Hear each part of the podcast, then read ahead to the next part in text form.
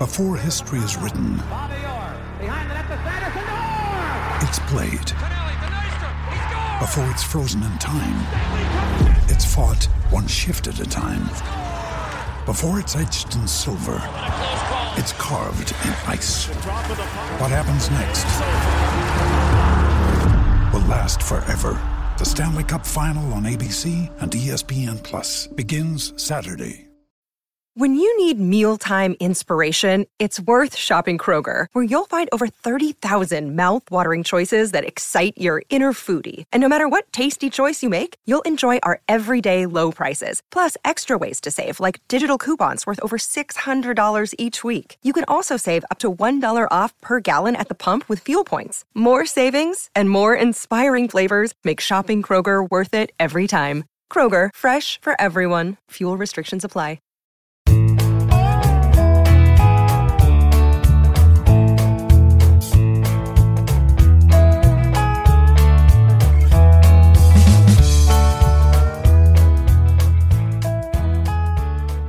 Tuesday, October 5th, and you're tuned into the Cleveland Baseball Talk podcast. I'm Joe Noga, joined by Paul Hoynes, our Major League Baseball beat writer. Uh, Hoynsie, the baseball season came to an end in Cleveland on Sunday. Monday, we sort of uh, hit the reset button, and now uh, Tuesday, we get underway with the playoffs. Uh, tonight, the American League wild card game uh, takes place, and the New York Yankees, Boston Red Sox are going to stage the most dramatic and most important wild card game in the history of the wild card. Uh, it, it's just the the way that uh, the national media and the, the talking heads and ESPN and, and the folks on Major League Baseball Network all all talk about this. It's like it's the most important rivalry in sports.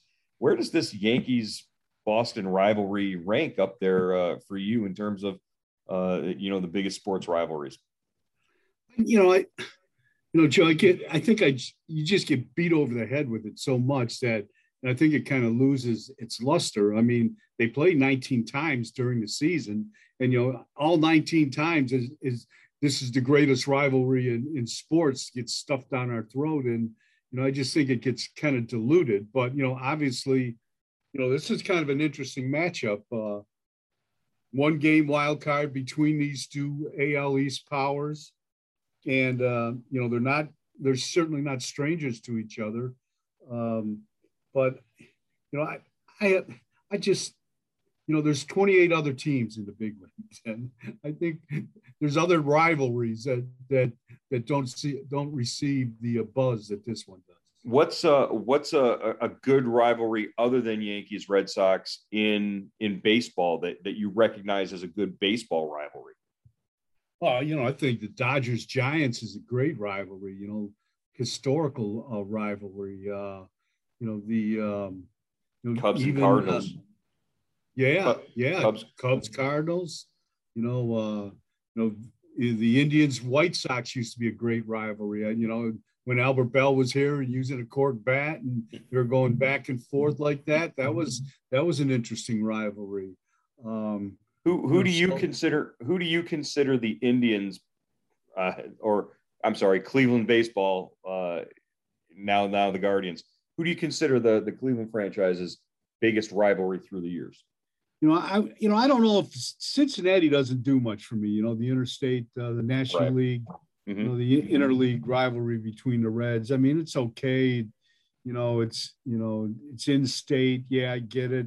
But I would think, you know, it's it's the Twins to me, or it's the Yankees. Used to be the Indians Yankees. You know, and I Right. I still think there's some lingering things. You know, with the Indians Yankees, Indians Detroit, Indians uh, and Boston even. So but Indians Yankees might be the one that kind of jumps out at me. I mean, just you know, from a you know, if you look back over the history of the two clubs. Right. Uh, spinning it forward, I guess, who will the Guardians' biggest rival be? And as they, you know, emerge starting next season, I, I- guess you got to look at the White Sox as being the prime candidate right there, as they're sort of on top right now, and the Guardians are going to be shooting for them uh, over the next few years. Like you said, the the Cincinnati rivalry uh, seems to me almost like almost like too new. They didn't really play each other until 90 what 97 so we yeah. don't really we don't really have that much of a history there aren't really those standout moments in the rivalry where there's you know some sort of bitterness generated by that or uh, any sort of like outstanding amazing plays or amazing comebacks or or you know they ruined a season for each other or anything like that. Uh, I, I i like the games because they the the games between cleveland and cincinnati because we get them on you know weekends and and a lot of people show up at, at both venues and that that's sort of fun but there just really isn't that sort of hatred. It's almost like uh it, it's almost like cousins playing each other you know because they're so close to each other out in in arizona when they train and everything there's just too much familiarity there to be sort of a heated rival uh as as for the guardians i think i think chicago the white sox might be it moving forward as as as who their at least in the immediate future who their biggest rival will be. Yeah, that's a good. And uh, you know, as long as La Russa is there, you know, you got kind of that edge uh, from the managerial standpoint between him and Francona. You know, two, you know, well, one guy is already in the Hall of Fame, and and T- Tito's probably headed there, I would think. You know, uh, but and and the Twins is kind of an interesting angle too. You know, they've they've you know both teams have taken turns, you know, controlling the division, and uh, you know it's it's it's interesting to see the seesaw back and forth. You know, both you know the Twins. Uh, you know, Derek Falvey, you know, kind of cut his mm-hmm. teeth with the Indians, so they're both run in a similar manner as well. Now, uh, you know, I come from a a, a great tradition. Uh, you know, back in high school of a great rivalry in, in high school football between St. Ignatius and, and St. Edward. I, have seen the, the both sides of that rivalry up close. Uh, who was Marquette's biggest rival when when you were there? What was the what was Marquette's rival in in, in any sport, basketball, whatever? I, I don't even know. Well, basketball was the sport, and uh, University of Wisconsin was a big uh, rivalry. You know, with, with uh, Marquette and in uh, in Marquette playing the uh, the Badgers. That was that was a big one that jumps out at me. Yeah. Yeah. Well, we get we and you know being around here, we've got Brown Steelers as a big rivalry. Ohio State Michigan is the biggest rivalry rivalry game you can you can think of. Uh, you know, just so many great things get stirred up. What what makes a good rivalry? What makes that you know that Boston Yankees game tonight you're going to have the echoes of all those ghosts of the past. You know, it, it, they'll play those same highlights, the the Bucky Dent home run over and over again. They'll they'll show that. We we know that that's coming. You know, every time the Browns and Steelers play each other, you see uh, Turkey Jones slamming Terry Bradshaw to the turf. What, what what's a, a quality of a, a, good rivalry that, that that really makes it, uh, you know, that way in in, in baseball that the the Guardians can sort of uh, uh, moving forward can can sort of grasp hold of? Well, first, with to me with the rivalry, it has to be it has to be competitive. You know, you can't it can't be like the Browns Steelers. You know, for so many years where the Steelers just you know hammered the Browns twice a year, and we still called it a rivalry. You know, you have to have uh, you know you, you have to have competitive teams. you have to have close games.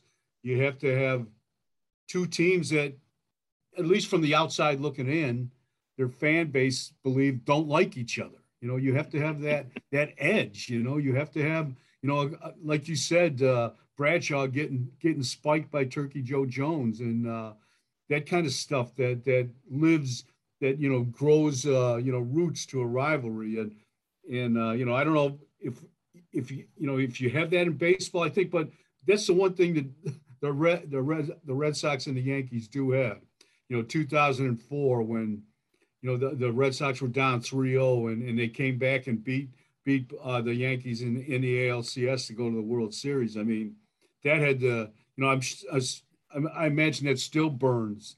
Uh, you know, uh, uh, Yankee fans. Aaron Boone, the Yankees manager, beating uh, beating Pedro and and the Red Sox at Yankee Stadium with that, you know, that extra inning home run down the left field line uh, to put them in the po- in the in the World Series. All that stuff, you know, those are kind of Kodak a- moments. You don't forget them. A Rod punching Varitek. Yeah, I think uh, you know those those are the uh, what uh, Don Zimmer slamming uh, uh, or Pedro slamming Don Zimmer his head into the turf. Sure, all, all those things that we will definitely see those those highlights show up at some point tonight uh, for the Indians uh, franchise for the for the Guardians moving forward.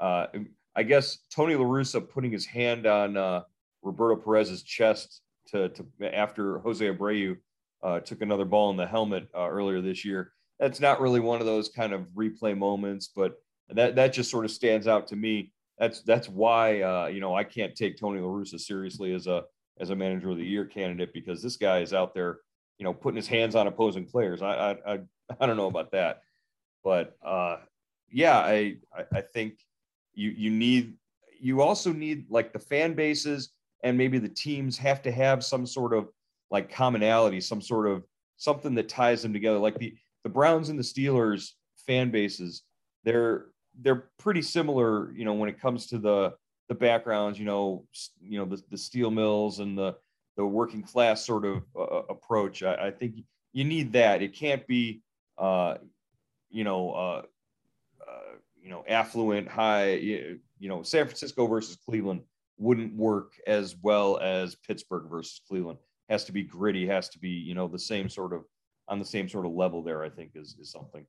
And, yeah, that's a good point you know they're connected by the turnpike you know what is it a two and a half three hour drive you know so you can make the fans can go back and forth between the two cities you know and and i think that like you said that commonality of of like like kansas city and st louis you know they're connected by the free mm-hmm. you know you can you know that kind of rivalry that that the fan bases know each other they live in the same state um, you know they know the teams they know the, the opposing teams know, so I yeah, I think that that's that's a big part of it as well. Why doesn't Major League Baseball play Indians or I'm sorry, Cleveland versus Pittsburgh more often or more than just I, I, I get why every year the Indians I keep I'm gonna keep doing it, man.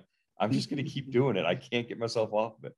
Uh, I get why every year Cleveland versus Cincinnati is an interleague matchup, and that's those those natural local why doesn't Major League Baseball sort of branch out with those area rivals like like they play every I you you want the Subway Series in New York, you want the uh, like you said the the series in Kansas City with St. Louis and LA against the LA and the Dodgers and the Angels, but why don't they play more interleague where it's you know Cleveland has another rival and that's it's Pittsburgh in other sports. Why why not cultivate that as well? Yeah, I, I, think that's I think they're missing a boat there, Joe. I think they, you know, they they really could do that. Uh, you know, no matter what division the National League division the Indians play, they always play the Reds. You know, so why not, you know, switch off every every other year? You know, play the play the Pirates for six, you know, six games and the Reds for six games. I, I'm not sure. Maybe, you know, I but it makes sense. And you know, I think probably the, the rivalry between the Pirates and uh, the uh, you know Cleveland would be probably just as heated, if not more, than uh, than the Reds Reds Cleveland. I, I can think of a thousand reasons why it's closer. It's two hours instead of you know three hours to to drive three and a half to to drive to Cincinnati, but you know that park is is gorgeous. Everybody raves about going to that. But you know, say what you will about it being in Pittsburgh and having to go to Pittsburgh, but uh, that ballpark is gorgeous and everybody loves making that trip. Uh, another, it, it's a reason. To, plus, uh, you know, the, the, the Pirates aren't very competitive right now, so give the Indians a chance to to beat up on uh, a, the Pittsburgh team as opposed to having a little more competition in Cincinnati. I I don't know. I I just there's a million reasons why Cleveland versus Pittsburgh in a uh, an interleague matchup every once in a while, like maybe every other year, every two years, or when when it rotates around. I just I think only getting to see and and compete against Pittsburgh as one of this city's sort of natural rivals. Uh, you're sort of you're right. You're missing the boat there. There's there's a, a lot more uh, that the league could do, maybe just to get a little more creative with their scheduling uh, ideas. Yeah, I think uh, you know um, the Pirates have, have you know petitioned uh, the you know MLB the schedule makers to play the Indians more, and I I don't know I, that's it must uh you know they must it fall it fell on deaf ears, but you know I think both teams would like that. I think both teams that generates attendance. I would think it would help you know both clubs. Well, and uh, you know we we did experience earlier this year. We experienced the uh, the Little League Classic in Williamsport, and one of the expressed uh, sort of mandates of who plays in that every year. They want a team that's with, within a drivable distance. So, you know, it's a four hour trip from Cleveland. It's even less from, from Pittsburgh uh, to Williamsport. Why not play uh, the, the Indians and the Pirates uh, in the Little League Classic, you know, every once in a while and, and, and get them not only uh, to, to face each other, but uh, do it in a venue that's uh, a lot of fun as we, we got to experience that trip as well. Yeah, that makes great sense, Joe. And, you know, they, the Indians did play the Pirates this year at, at uh, you know, PNC Park. Uh, mm-hmm. And like you said, it's a beautiful park, great setting. You know, you get to walk across the Roberto Clemente Bridge, you know, to the ballpark. The river is right there. I think that the Allegheny is it the Allegheny River or the Monongahela or whatever? The, the Allegheny, the Monongahela, and the it's the Ohio is the third one, right? Yeah, the third. There's three rivers there, but it's it's a beautiful setting for a ballpark and nice nice place to watch a ball game. And and, and Pittsburgh's a good good city, a good city to kind of roam around in. Ah, uh, you're being too nice. When the Browns, uh, when it comes to, when it comes to the Browns Steelers week, we'll we'll start talking our uh, our stuff about them. But uh, lots of fun. All right. So rivalries, yes, there there are rivalries outside of uh, Yankees Red Sox uh, wild card game. Uh, the other wild card game tomorrow night in uh, in I, I believe it's in Los Angeles. Uh, the Dodgers hosting the Red Hot Cardinals. Uh, that's a, another game that that features teams that you wouldn't think would be wild card teams, but uh, the you know the Dodgers won 106 games, and here they are playing a one game playoff uh, to get in there. Uh, how do you how do you see that one shaking out? I don't know, Joe. I mean, is you know, I've I've heard a lot of people say it's not exactly fair. You know, one team won 106 106 games. The uh, the Cardinals won 88 and needed to win what 17 straight to get in. Well, I thought they they had a really good hold on the second wild card spot, anyways. But just you know, and it, it just I don't know. It just goes to show you how important it is to win the division. To me, you know, mm-hmm. I, I mean, everybody goes in with the same rules, but you know, in this case, in the NL West, the Giants went what 107 games, the Dodgers went 106, and the Dodgers have to go into the swamp, you know, into the into the wild card just and take a, a chance on a one game, a one game winner take all, you know, yeah. approach and and you know, and and I guess if the players are upset, you know, they probably should have petitioned the union to expand the playoffs like they wanted to. Like it seemed like there was a big feeling, you know, there was a good movement to do that, you know, after last season. And, but, you know, it, it sounded like the players shut that down when they were negotiating it in, you know, at the end of spring training. Yeah. I, I don't think that maybe, maybe the players might not be as upset. Maybe the players on the Dodgers might be upset, but, uh, you know, league wide, I don't think the players are as upset as the, television folks are because there's the possibility that the biggest TV market is going to be, you know, out after one game, and that would be less than ideal, I think, for for all of your networks. Uh, but so what what yeah. go ahead. What, what, about the pitching matchup with uh, the Dodgers uh, Cardinals? Wainwright and uh, Wainwright uh, and Mad Max Scherzer. That's a hell of a pitching matchup. Uh, I would say they've they've got some playoff experience between the two of them. Uh, Wainwright is just complete renaissance man. I, look at what he's doing at his age to to come out there and and be this effective again. Uh, I can't think of two guys you would want more in a one game playoff scenario than Max Scherzer and Adam Wainwright. Uh, should be a fantastic pitching matchup. And and even the Yankees Red Sox pitching matchup is is pretty good too. You've got we, we've seen what uh, what Gerrit Cole can do in one game uh, in in the playoffs in a wild card scenario, and because uh, he absolutely handled the Indians in last year's uh, wild card opener. But you've got Nathan Eovaldi, who's if if he's not under consideration uh, in in the American League for for Cy Young, he should be a top five guy in, in that regard. But uh, just look at what he's done all year. Uh, that should be a fantastic matchup as well.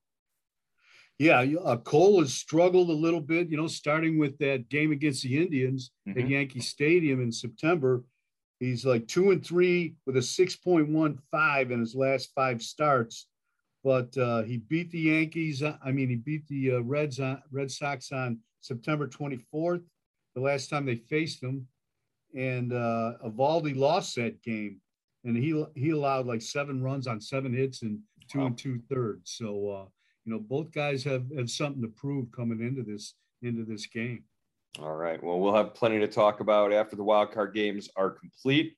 Uh, we will be chatting with uh, Chris Antonetti, Mike Chernoff, and Terry Francona uh, tomorrow, tomorrow afternoon, late tomorrow afternoon. So we will have the results of that conversation and any news that's generated uh, from it on Thursday's podcast. Uh, anything you're expecting? I, I, they they could make some announcements about who the whose options they're picking up or, or not, or or they could just decide to to wait on that until the deadlines for those decisions, right? Yeah, I think I think yeah, the options, you know, with you know Ramirez, Perez, I guess the two of the guys that jump out at you. Uh, maybe the coaching staff. We got to find out if the, the coaches will be back. I think the majority will, but I wouldn't be surprised if there's a couple changes. Um, those, uh, but things along those lines. Uh, you know, the, the, the question we were kicking around, Joe, before the podcast started, if payroll is going to increase, how much is it going to increase by? And, you know, I know we're not going to get a straight answer, but no, we're not. to me, to me, that's a key, key, uh, a key, uh, you know, uh, question about just where the Guardians are going to be next year. Yeah, I'm, I'm less concerned about how much the payroll is going to go up because they've said that it is going to go up. But um, the the question for me is more where are they going to devote those resources? Are they going to reinvest it in guys like Ramirez and Shane Bieber and extend those guys? Are they going to go out and buy buy big on the free agent market, which they would never tell us, but you you could probably get an indication that that might be where they want to go. Or is it going to be to to make a trade and bring in uh, add salary through a trade that way. You know, trade for a, a guy who's got a big contract and, and, would be a, a key piece there. So, uh, you know, three different areas and ways that they could go in terms of adding that payroll that would would would really alter the course of this team for next season. Definitely, and uh, it's going to be uh, kind of it's going to be interesting to see which which course they take, which road they take, and uh, because Joe, that you know they have to get better. I mean, there's no doubt about it. They've got to spend some money. They've got to improve that offense, and they have to hope that the pitching staff stays healthy. Yeah, and that'll and and this will be the year to do it in in 2022 with, uh, you know, some some young guys who had some chance to develop this past year. Uh, now maybe you add a few veterans if you can, and and see if you can can win some games that way uh, in your first year as the Guardians. All right, Hoynsie, we will check back in with you on the next edition of the Cleveland Baseball Talk podcast. We'll talk to you then. All right, Joe.